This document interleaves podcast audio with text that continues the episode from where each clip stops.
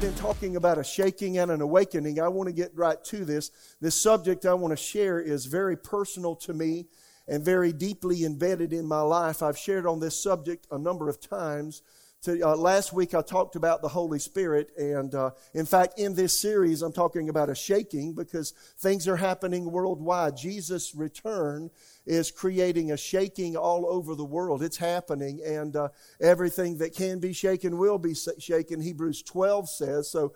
You know, don't be surprised. Week after week, crazy things occur because unstable things, things that are ungodly, things that are out of order, they're going to start shaking like a leaf in the wind. How many hear me? And they already are because Jesus is coming back. The enemy's trying to hinder his God's purposes on the earth. But how many know greater is he that is in us than he that's in the world? He can't, the devil can't stop what God is doing all over the world. In fact, um, I sang a song to the Lord in my worship, in my t- prayer time this morning. All over the world, the Spirit is moving. All over the world, like the prophets said it would be. All over the world, there's a mighty revelation of the glory of the Lord as the waters cover the sea. It's a song we sang in the 70s and early 80s. And you know, it's coming to pass now, even more so, I think, than ever before. Are y'all excited about that? So, in this series, I've talked about what the world would look like as Jesus returns. We've also talked about the covenant that we have with God. He's with God. How many know He's promised to take care of us? Uh, he's made covenant promises, and when God makes covenants, they are eternal. And you can trust Him in the bleakest time to watch over you, give you wisdom, and take care of you. Yes or no?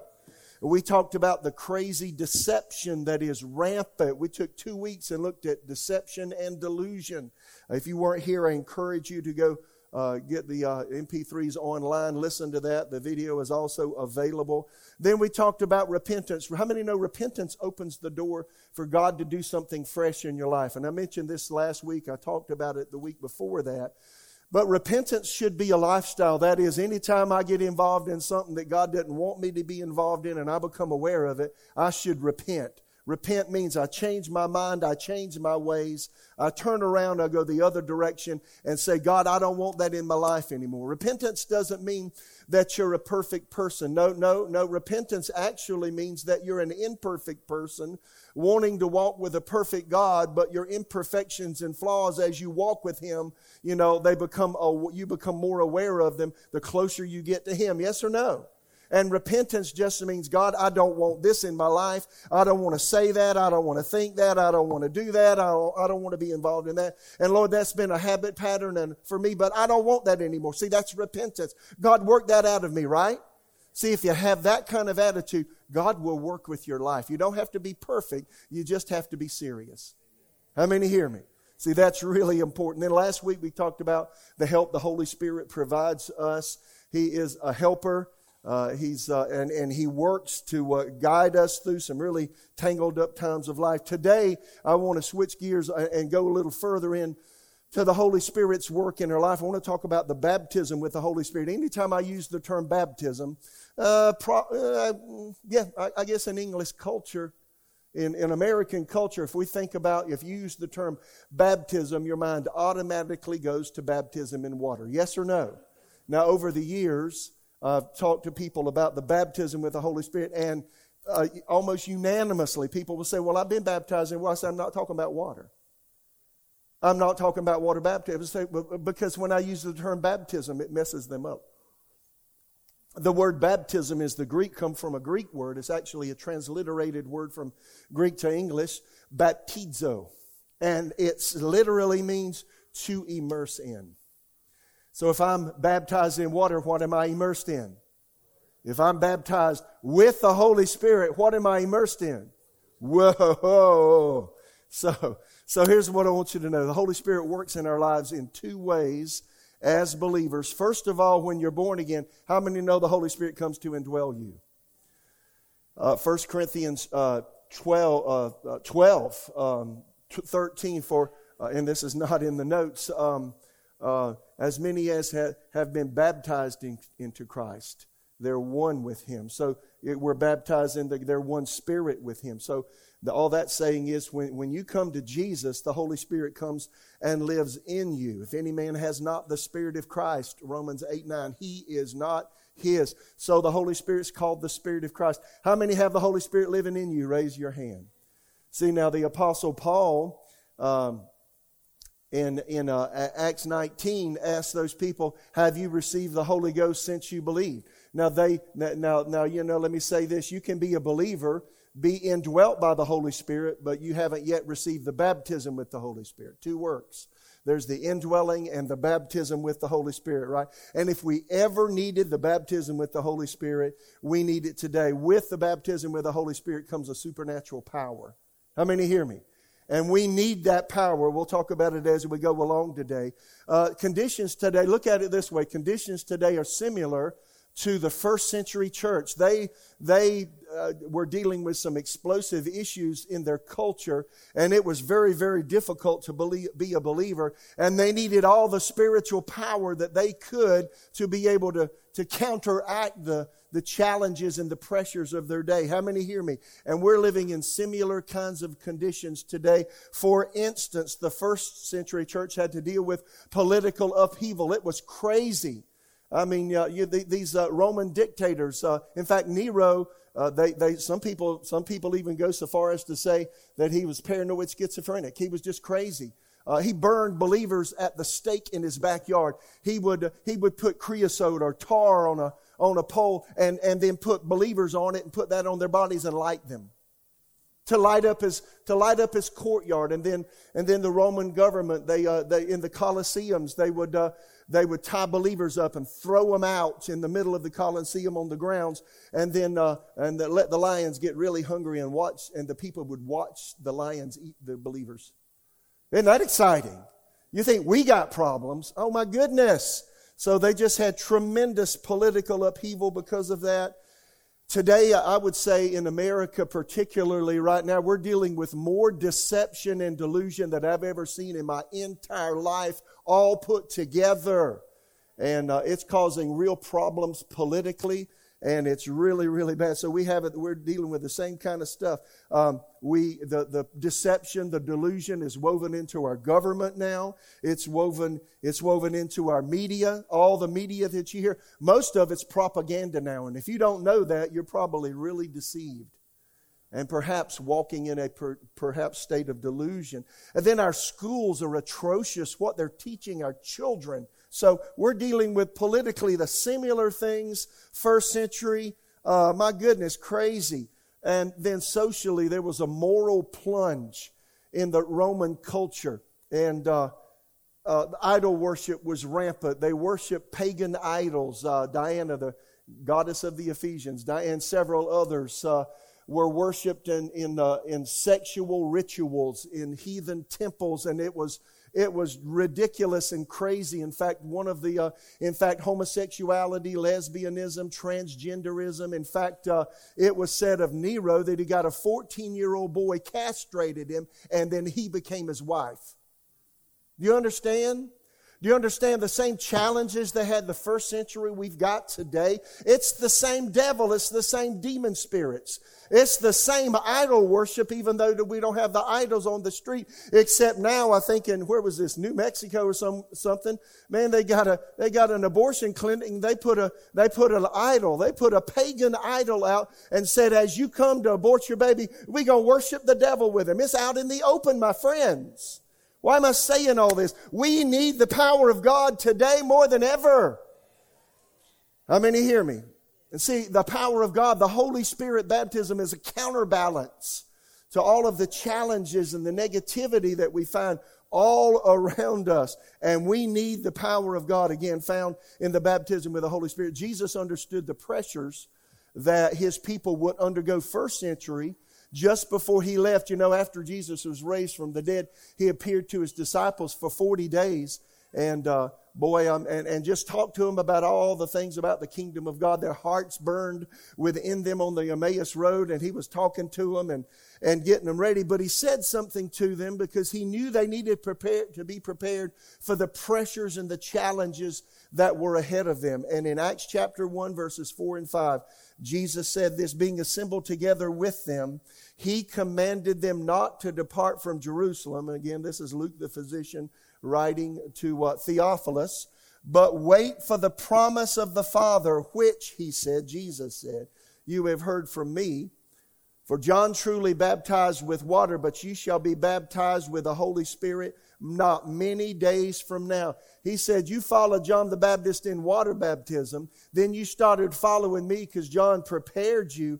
Now, now I want you to wait in Jerusalem. I want you to be empowered with some, some energy that will catapult you over the challenges of the day. How many hear me? And then Acts chapter 1, verse 8. But you shall receive, everybody say, power when the Holy Spirit has come upon you, and you shall be witnesses to me in Jerusalem, Judea, Samaria, to the ends of the earth. This is not natural power, it's not kinetic power, this is spiritual power. And it's spiritual power to help us resist the influences of the demonic realm that are ever encroaching on our culture. How many hear me? In fact, this word power is the Greek word uh, that we get three English words from. The Greek word is dunamis. We get dynamite. Is that power? Whoa. Dynamic. And what's the third one?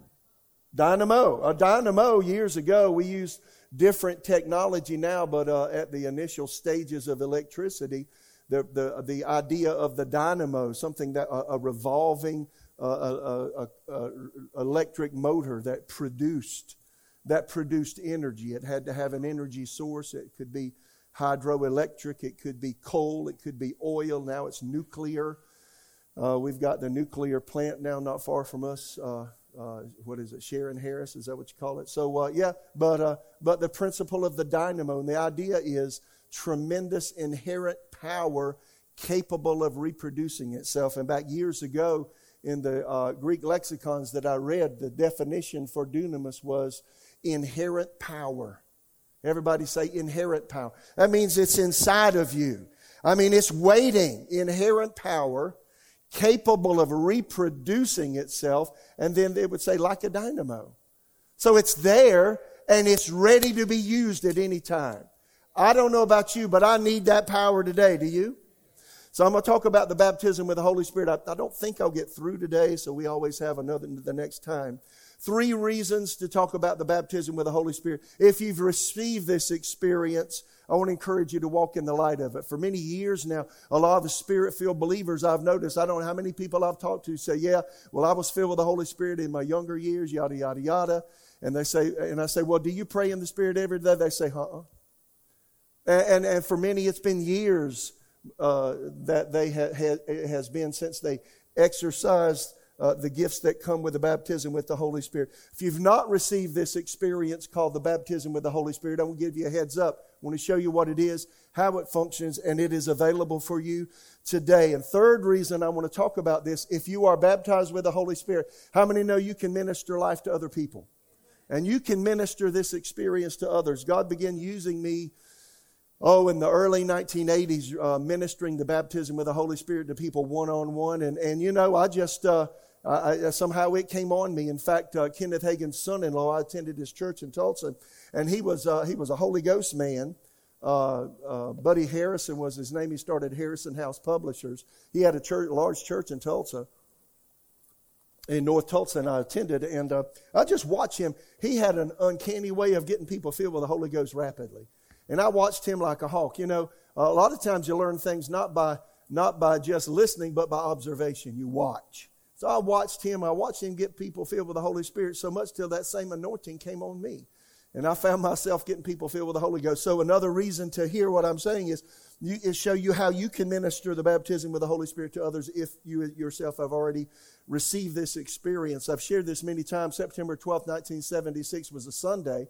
Now that night, after the pastor preached, actually the associate pastor preached at Tabernacle uh, at um, at uh, I forgot the name of the church. It's called the Florence Tabernacle, I think. And uh, anyway, I, uh, I was invited there by a friend. I gave my life to Jesus that morning and recommitted myself to Him. And uh, then came back that night, and my friend just punched me at the very end, the close of the service. Said, uh, "He's he's calling for the baptism of the Holy Spirit. You go down there, you can receive." I said, "He said, do you want to receive that?" And I said, "I don't know." And he said, "Well, do you want more of Jesus?" I said, "Uh huh." And he said, Well, you need to go down front. Y'all, I went down front. That associate pastor of that church laid hands on me at 7:20 p.m. And my life has never been the same. Now, I spent 18 years in the Southern Baptist Church. I love the Southern Baptists, but they don't preach the baptism with the Holy Spirit. How many hear me? Uh, but but this experience moved me. It changed me. There was a fresh move all through the church age. And we'll talk about this in more detail perhaps next time, but all through the church age, there has been people who have received the baptism with the Holy Spirit. Every century of the church age, starting with the first century, starting with the disciples in the upper room on the day of Pentecost, all the way through all of the all of the centuries of time until now, there are people baptized with the Holy Spirit. Charles Finney was baptized with the Holy Spirit, it is said in his memoirs. Uh, John Wesley was baptized with the Holy Spirit. And I could mention many of, the, of those we esteem and admire in the faith of yesteryear. They began waiting on God and, and received the baptism with the Holy Spirit. There was a fresh move of the Holy Spirit in the turn of the 20th century. Uh, the Azusa Street Revival, many have heard of that. Uh, that started, actually started in Kansas City, moved to, uh, to California and uh, and the power of God began to flow and fall. The baptism of the Holy Spirit just really was poured out. It's, did you realize it was right around the time of the terrible earthquake in Los Angeles? Have you ever thought about that?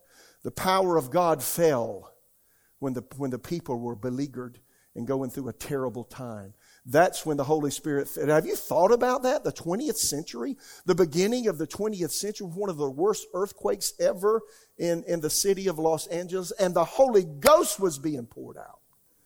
Is that incredible? I think it's outstanding. And then, uh, you know, the Pentecostal denomination started. You got Church of God, Assemblies of God, uh, Pentecostal Holiness, and uh, uh, Foursquare, and many others. They're offshoots. There's hundreds of denominations now. In fact, I got a book entitled Denominations, and it lists all of them. It's crazy. Uh, there was another moving of the Holy Spirit that began in the late 1950s, and we call that the charismatic movement from the Greek word charisma, which means gift, or charismata, gifts and it's talking about the gifts of the Holy Spirit. And the charismatic movement is when God renewed spiritual gifts and the baptism with the Holy Spirit among all the major mainline denominations. How many have heard of the charismatic movement? Raise your hand. Many of us in the room have experienced that if you're as old as I am. Uh, late 1950s, God began to pour His Spirit out on Baptist, Methodist, Presbyterian, Lutheran, Episcopalian, the liturgical churches. Even born again Catholics began to experience the baptism with the Holy Spirit. This broke out from the Pentecostal denominations into the mainstream denominations in America. It went all through the 1960s, 1970s. I came the very end of that, 1976. Charismatic movement was tremendous. In fact, y'all, we just came out of the hippie movement, the drug culture movement, the new sex movement, and all that, Woodstock and all that happened in what, 1969, 70. just crazy time. And there was just a movement. God began to move among the young people. And many of you have heard me say this before, but in my first Bible school, so many of my Bible school friends from up and down the East Coast attended Tabernacle Bible Institute. It was my first place. And you know, they were just ex junkies, drug addicts, and they would raise their hand in class, please, please pray for me because they were having after effects of all the drugs they had ingested. It had really messed up their brains in, in a number of ways, and God was in the process of healing them.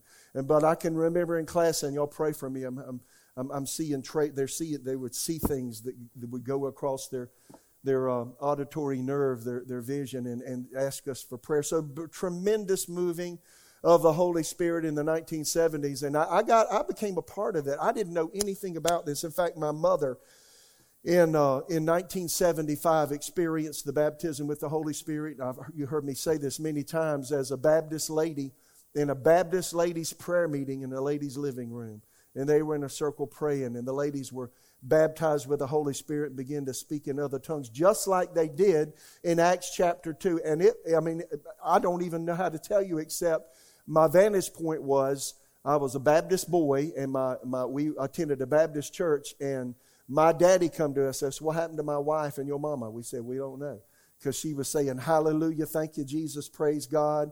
listening to Christian music and praying and reading her Bible more than we ever saw her do that. Something happened to Mama. And we found out it was the baptism with the Holy Spirit. How many hear me? Uh, let me say that the, uh, the Baptists did not like it. In fact, you, I think I shared this last week. They, um, they sent uh, uh, two deacons from my Baptist church with an affidavit wanting my father, who was part of the deacon board, to sign saying he had disavowed the experience that my mother had with the baptism with the Holy Spirit. He sent him back out the door without signing the document. And he said, Don't ever come to my house with that again. And they never did. Now, my, so my father, even though he didn't receive this experience, you know what? He, he didn't, he didn't, uh, he didn't say anything about us receiving. He just didn't understand it and, and decided he didn't, he wasn't for him. I think it could have been. I think it would have blessed his life, but that was my dad. So, um, you know, this experience, let me say it this way, it's somewhat subsided, began to subside somewhere around the year 2000, 1995. Uh, there was, um, uh, there was a, a church, uh, an Assemblies of God church in Pensacola, Florida. On Father's Day, the pastor had been praying for many years for revival, and a move of God fell there. How many remember the Pensacola revival? And that was in the night, it started Father's Day 1995 and went on for five or six years. And then uh, just right after that, there was a, a church in uh, Toronto, Canada, and uh, they call this the Toronto Blessing. Another revival broke out you know, just different emphasis on both, but the idea was people from all over the world begin to experience the power of God again. How, how many remember those times? I actually went both to Pensacola and Susan also went to Toronto. I was there 9 11 when, when 9 11 happened. On that day, we were there experiencing that move of God. So I'm just saying, since about the year 2000 or so, this began to wane, and teaching on the baptism with the Holy Spirit among churches like ours began to really drift away, and uh, we went into a seeker sensitive era. How many hear what I'm saying? And y'all, for years I've been praying, and uh, I went 2000. Can I just talk? I won't get done with my notes, but it's okay. Uh, you just got to hear this. Um, 2009, I was in Gatlinburg, Tennessee, and there was a, a guy who had a prophetic ministry. He was a protege of Kenneth Hagin, raised up. Actually, he was a prisoner and he had a he had a, a life sentence, several life sentences for murder. And he got saved in prison, got baptized with the Holy Spirit. Revival started happening in prison, and he asked God that he would be set free, just like Dwight did. And you know what? The governor of his state commuted his sentence. He got out of prison and went to Bible school. True story. Amazing. It's amazing. How many know God? Dwight, can God do amazing things? Dwight was in prison for 28 years with a life sentence, thought he'd never get out. Did God work a miracle? Come on, bro. Isn't that awesome? So, anyway, 2009. So I'm sitting in this guy's meeting, and here's what he says. He says, he says there's coming another move of the Spirit of God. He said, uh, and we were right in just the beginning phases of what I will call the seeker sensitive movement, where churches begin to uh, to do certain things to attract people who don't know Jesus, but what they really did is compromise their convictions. And now we're paying a heavy toil and a terrible price for that compromise. But he said, right now, you're going to see this movement get stronger, greater. But he said it will reach its crescendo. And then right after that, there will be another grand move of the Holy Spirit in the church all over the earth, and then Jesus will come back. Well, y'all, we are right at the beginning stages of a tremendous move of the Holy Spirit. And God's been dealing with me about it for some time, so I'm changing my ways. How many hear me?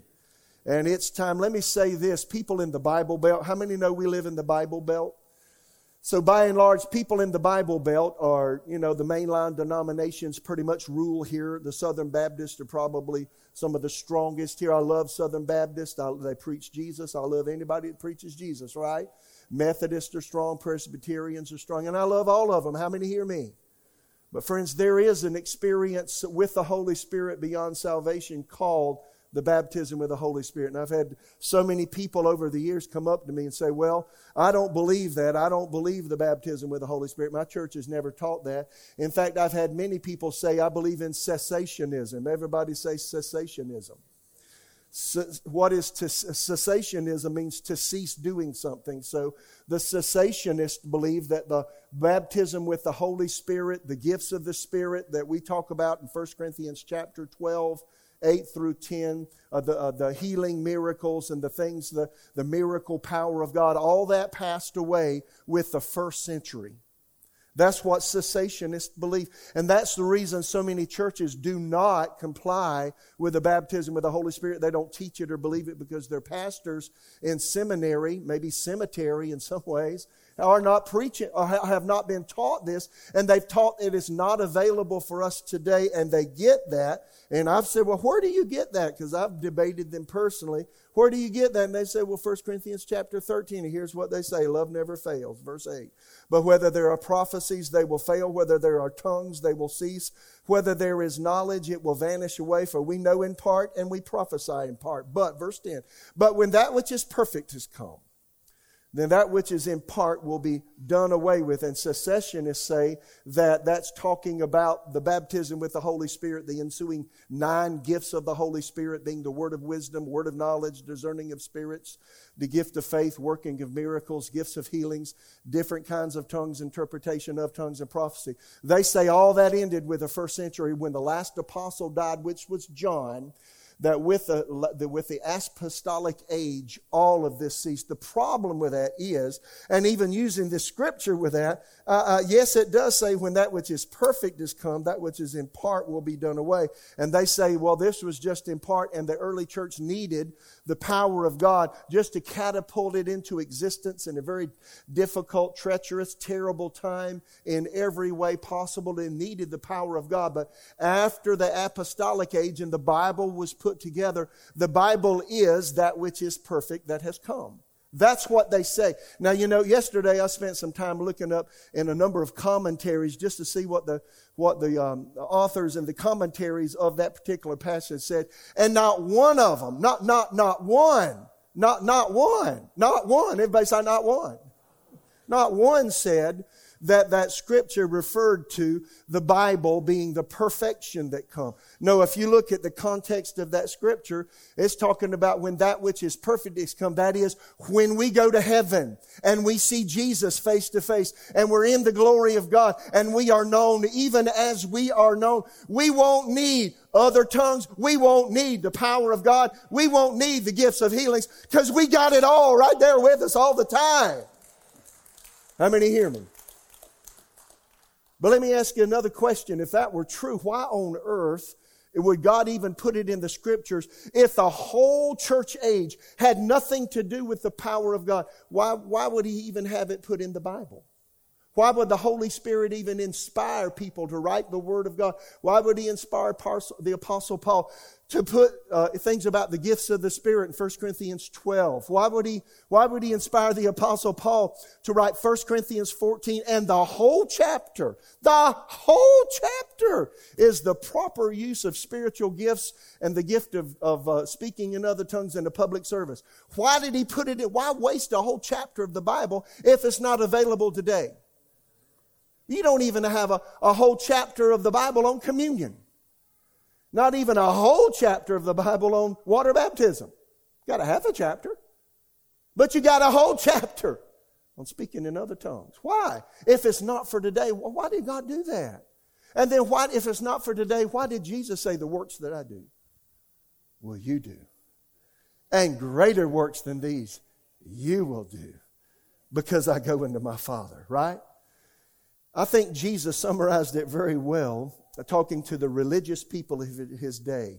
He spoke to them about their religious traditions and said about their religious traditions, making the Word of God of no effect through your tradition which you handed down. Traditions of men take the Bible and just set it aside. Reason I'm not part of it, let me just be real with you. Now, if God spoke to me, I would. But one of the reasons that I'm not part of a denominational church is that I plan to preach this entire word, not just the doctrines of men. And if doctrines of men disagree with the Bible, then I disagree with the doctrine of man. Yes or no? Wow. Peter said this, Acts 2 38 and 39. There were a couple of thousand people that, um, that came to, to the Lord after on the day of Pentecost.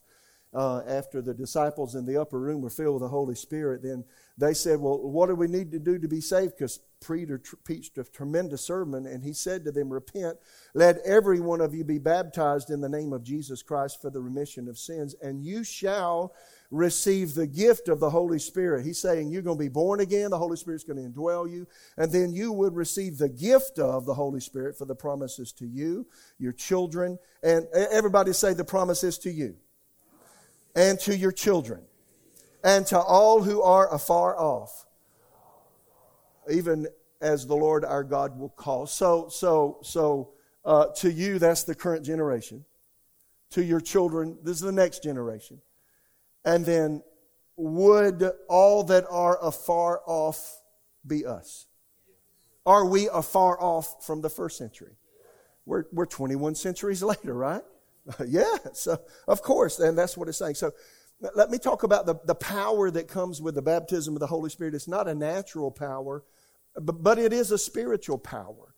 It, it doesn't make you perfect, but it moves you towards God. And my personal experience, listen, I, I wanted to walk with the Lord. Eight years of age, uh, yeah, 1966. I, I, first, for the first time, gave my life to Jesus. I was baptized in water. But the ensuing years, y'all, my flesh waylaid me. My flesh messed with me. I got involved with everything that the teenagers in my church got involved with. Did you hear what I'm saying? And I would want to listen to this. I was smoking pot, doing drugs, but I'd lay down in my bed at night and I would read the Bible because my mother taught me to do it. And I would pray the Lord's Prayer, even, even though I was as far as the east is from the west from the Lord. I just couldn't, my flesh, my flesh just grabbed me, and I just had a hard time getting away from the pull of my flesh. And y'all, when I received the baptism with the Holy Spirit, something broke inside me. And the, and the power of God came and it changed me. And I'm going to tell you, I would not be standing here today without the baptism with the Holy Spirit and allowing that. A lot of people, listen, over the years, I've been into my 47th year of being baptized with the Holy Spirit for 46 years, six months or so. And I'm, uh, so many people I know have received this experience, but they did what Jesus talked about when he was talking about the guy that got some money and hid it in the dirt and it didn't even gain interest. A lot of people receive this experience and do zip, zero, nada, nothing with it. But if you receive this experience and walk with God and ask Him to help you, this experience is amazing. Here's what it's like, and I don't know any better ways to explain what the baptism with the Holy Spirit can do. You know, how many know if, if you got a big farm? My dad used to plow with a mule. He told me he plowed with a mule from sun up to sundown, and then he went, he went and ran 10 miles and then boxed. He was just a man. This guy was a beast. And, but he plowed with a mule. Let me ask you a question. What, what, what's going to be easier and quicker? Plowing a field with a mule like I see when I go to Africa, or plowing it with one of those big old tr- tractors with all those things on the back, huh? You, you know the answer, right? Uh, well, what's going to be easier if you got to cut some boards? In fact, I helped my son on Friday evening. Uh, he, he's got a zip line for his kids in the backyard. Y'all like zip lines, right? Kids love them. And uh, so he, you know, was making a platform for it. So we had all the boards and all that. And I was helping him erect that. So, you know, we didn't have to use a handsaw. If we'd have used a handsaw, the sun would have gone down before we finished. But because we used a table saw, a skill saw on a table, zip, zip, and man, we just got that thing put together, nailed, screwed together, and all that. How many know what's easier, using a handsaw instead of a skill saw, right?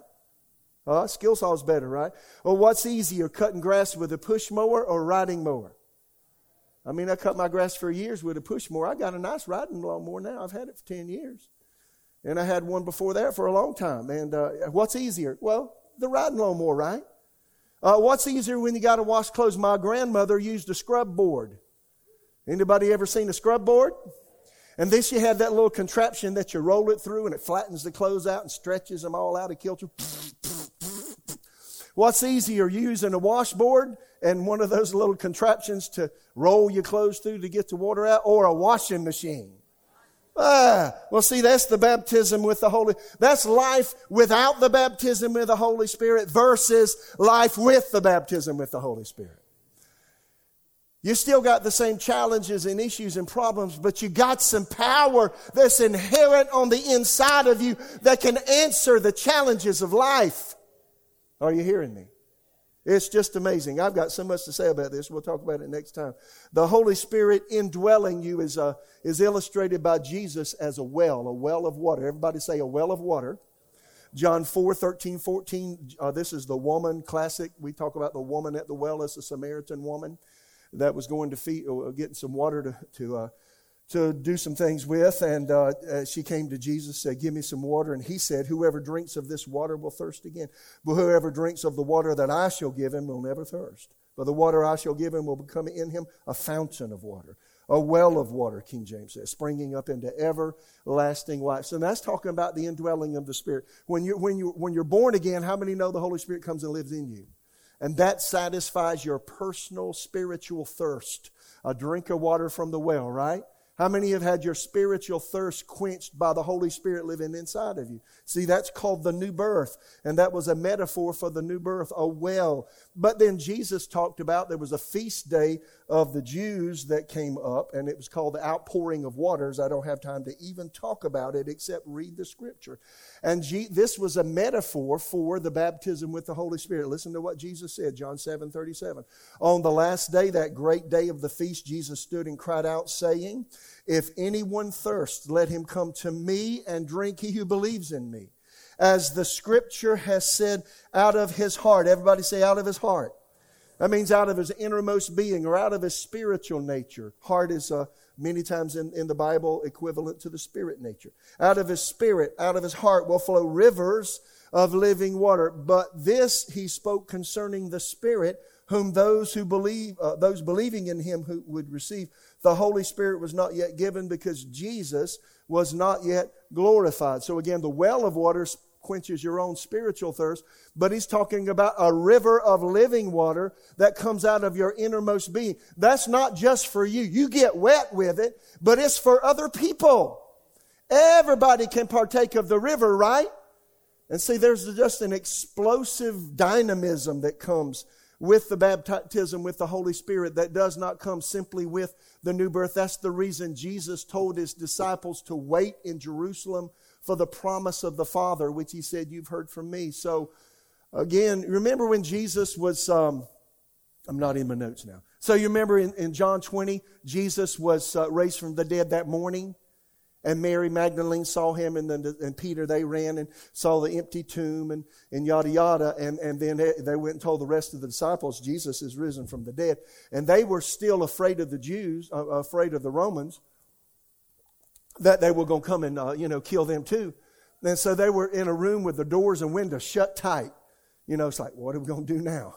But they had heard that Jesus was raised from the dead and he materialized in their presence. It's Star Trek stuff, really crazy. So, one of the things Jesus did while he was in the room with him that evening of the resurrection Sunday, he breathed on them and said, receive the Holy Spirit. You, you remember when, when God created uh, the original initial creation, God created Adam? Uh, at Genesis 2 7, God formed his body from the dust of the ground, common clay, formed the human body. All the components of our body are found in the soil. That's the reason our food comes from the soil. The meat we eat, the animals eat from the soil because we came from the soil. From the dirt we are, and from the dirt we go. But then God reached down and breathed into his nostrils the breath of life. And that was when human life was created. We're not like animals. We are not evolved animals. We're the human race, created to know God, to be with God. And God put a spiritual nature in us, right? So, so we equate that in Genesis 2 7 with what Jesus did. So that's a natural life. God breathed into humanity natural life, a spirit nature, right? Well, when Jesus was raised from the dead and he breathed on the disciples and said, Receive the Holy Spirit, that's when they were born again. Whoa! You get it? And they were indwelt by the Spirit, and they already had the Holy Spirit in them. I want you to see this as I close. They already had the Holy Spirit in them. And then, you know, he appeared to them for 40 days. And then at the ascension in Acts chapter 1, he told them not to leave Jerusalem, but to wait for the promise of the Father, right? Which, he said, you've heard from me, John baptized with water. You'll be baptized with the Holy Ghost not many days from now. Now, they had already been born of the Spirit, right? Now, you can disagree with me, and theologians will haggle over this one. I want to submit they were born again that, that resurrection evening. Holy Spirit came and lived in them. But he said, Don't leave town until you receive power from on high. Ten days later, the Jewish feast day, day of Pentecost, they were in an upper room, 120 of them. Mary, teaching to Catholics, you say, you know, Mary was there. Mary got baptized with the Holy Ghost and spoke in other tongues. How about that? What are you going to do with that? right? Yeah, that'll mess with you, right? and all the apostles were there except for Judas, who died. And he was replaced by Matthias. But 120 people were there. And they were all in, in, in one room, all do, praying. And a sound came from heaven, Acts 2 1 2. And it filled the room, sounding like a mu- rushing mighty wind. You know, wind upsets stuff. Does it? And it filled all the house where they were sitting. And there appeared unto them divided tongues of fire, and it, as it were, sat upon each of them. That means the power of God came on them. Jesus said you'll be baptized. In fact, John the Baptist said you'll be baptized with the Holy Ghost and with fire. John the Baptist said, I baptize you with water unto repentance. He that comes after me is mightier than I, whose shoelace I'm not worthy to unloose. He'll baptize you with the Holy Ghost and fire. And when they got filled with the Holy Spirit, it's like fire came on them. That fire is a purifier. It doesn't leave you the way you are. It messes with you to overcome all the tendencies of the flesh. How many hear me? And then Acts 2 4, they were all filled with the Holy Spirit, began to speak with other tongues as the Spirit gave them utterance. Now, a lot of people mess up with this one, and I don't have time to finish this today. Come back next time, we'll go into detail on this, but there were 17 nations in Jerusalem, perhaps for the Feast of Pentecost. 17 nations, it says in Acts 2. And uh, all of them heard their language as the people came down from the upper room. They were still speaking in other tongues and other languages, and the people of the surrounding countries heard them in their own language, uh, talking about the wonderful works of God. And then a lot of people, a lot of theologians that don't believe in the baptism with the Holy Spirit said, well, they just spoke in tongues that one time. And they spoke in tongues that one time to minister to those 17 nations. If that was true, question mark. Answer the question. Why did the Samaritan believers in Acts 8, when they got filled with the Holy Ghost, they spoke in tongues? Because Simon, the, uh, the devil worshiper, saw them.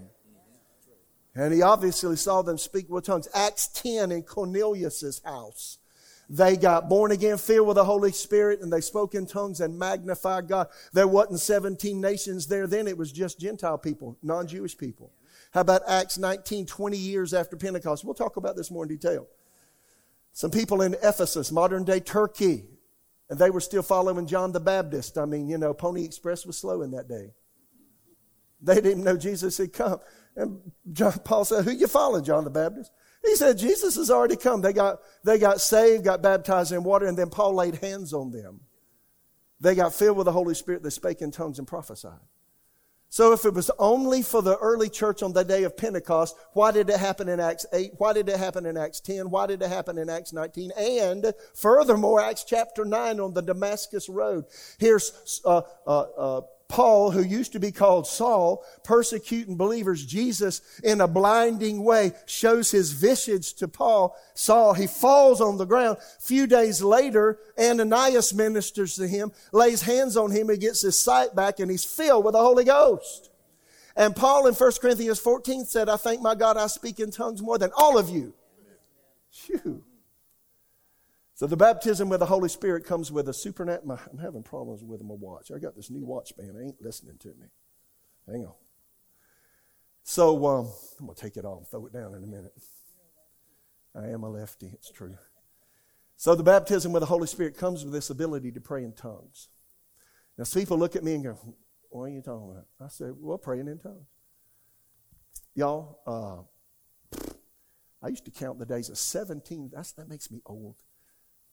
It's like 17 to 18,000 days of my life. Every day I prayed in tongues. Every stinking day. Did you hear me? Every, every day. Since September 12th, 1976. And people told me, well, them people that pray in tongues, they're of the devil. If it's of the devil, answer this question. Why did it cause my mother to fall in love with Jesus so much? If it was of the devil, seemed like she, she wouldn't want anything to do with Jesus.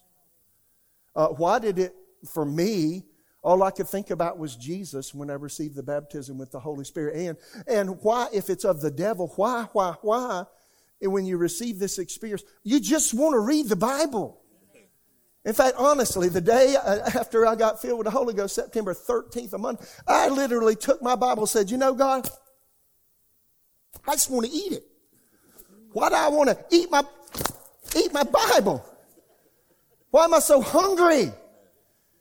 And, and, and eight, 17 year olds aren't hungry for the Bible. They hunger for other stuff. Well, the other stuff took a back seat. The Bible took a front seat. Huh?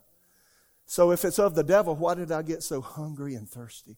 And why did I want to go to church? Why did I want to worship God? Why did I want to lift my hands? Why did I want to just fellowship with Jesus? Because my friend, this experience called the baptism with the Holy Spirit is Jesus' gift to you as a believer to bring you close to Him. So I just have a question as we close. Have you received the Holy Spirit since you believed? the baptism with the Holy Spirit. Let me tell you this in 1998, I told the guys in the room back there before service. 1998, I was in Calcutta. I think January of 1998, I was in Calcutta, India. Uh, we were holding some meetings with, with Bruce McDonald, and we had, I don't know what you call it, ecumenical meeting.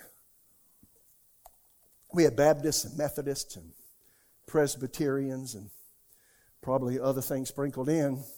Mainly Baptist, Methodist, and Presbyterians. There's a bunch of pastors there, about uh, uh 8,500 pastors. And that evening meet, afternoon meeting, I went to Bruce. Said, "The Holy Ghost is on me, Bruce. Can I preach?"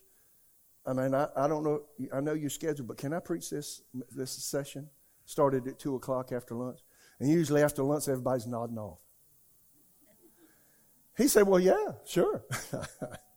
I preached for two and a half hours on the baptism with the Holy Spirit with an interpreter. And, and, and, at the very end, I said, if you want the baptism, and these are pastors, this is a pastor's conference. If you want the baptism with the Holy Spirit, make your way down here. I will pray for you, and you will receive. For 15 seconds, nobody moved. And I thought, oh, Jesus, help me today. What's, where are the tomatoes? Where's the rocks? What's going on? Nobody, but then after about uh, 15 seconds feels like eternity. After about 15 seconds, my goodness, one guy got up out of his seat. He was sitting like right on my right, their left, and, uh, and he walked right down. And when, it's like he opened a gate, and 85 guys came down, and they just covered the front. Whoa. And they all got filled with the Holy Ghost. And it changed. Isn't that awesome? Now, I saw that as I was preparing yesterday. So I want you to do this. Couple of things in view here. If you're here and you've been born again, but you haven't received the baptism of the Holy Spirit, I invite you to come down. I just want to pray for you. Just I pray for them in Mass and they got it. I'll give you some instructions. You receive. It's not it's easy to receive. You can receive this today.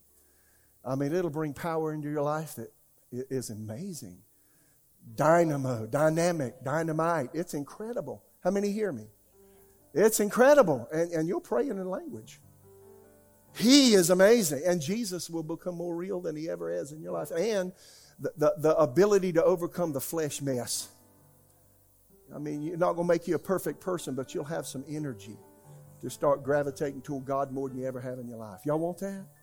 Huh? If you haven't received this experience, I want to encourage you to come. If you have received this experience, say, but Pastor, I, you know, I hadn't messed with that in a long time. Well, you know, you need to mess with it. That means you need to pray in the Spirit every day. You need to be actively involved in the Holy Spirit. We need Him now more than ever. Yes or no? Yes. If you're here and you don't know the Lord, I want to encourage you to come down because the way I'm going to pray, you'll meet Jesus and you'll get filled with the Holy Spirit. All at the same whack. You good with that? Now, I want to encourage even some of you that are filled with the Spirit and you're practicing. You come down here too, and let's get together down here. So, if you want the baptism with the Holy Spirit or you want it refreshed and renewed in your life, I want everybody to stand up and come right down front right now. This is the way we're going to close the service. Come on down. If that's you, if you want the power of God, just come on. Just come on.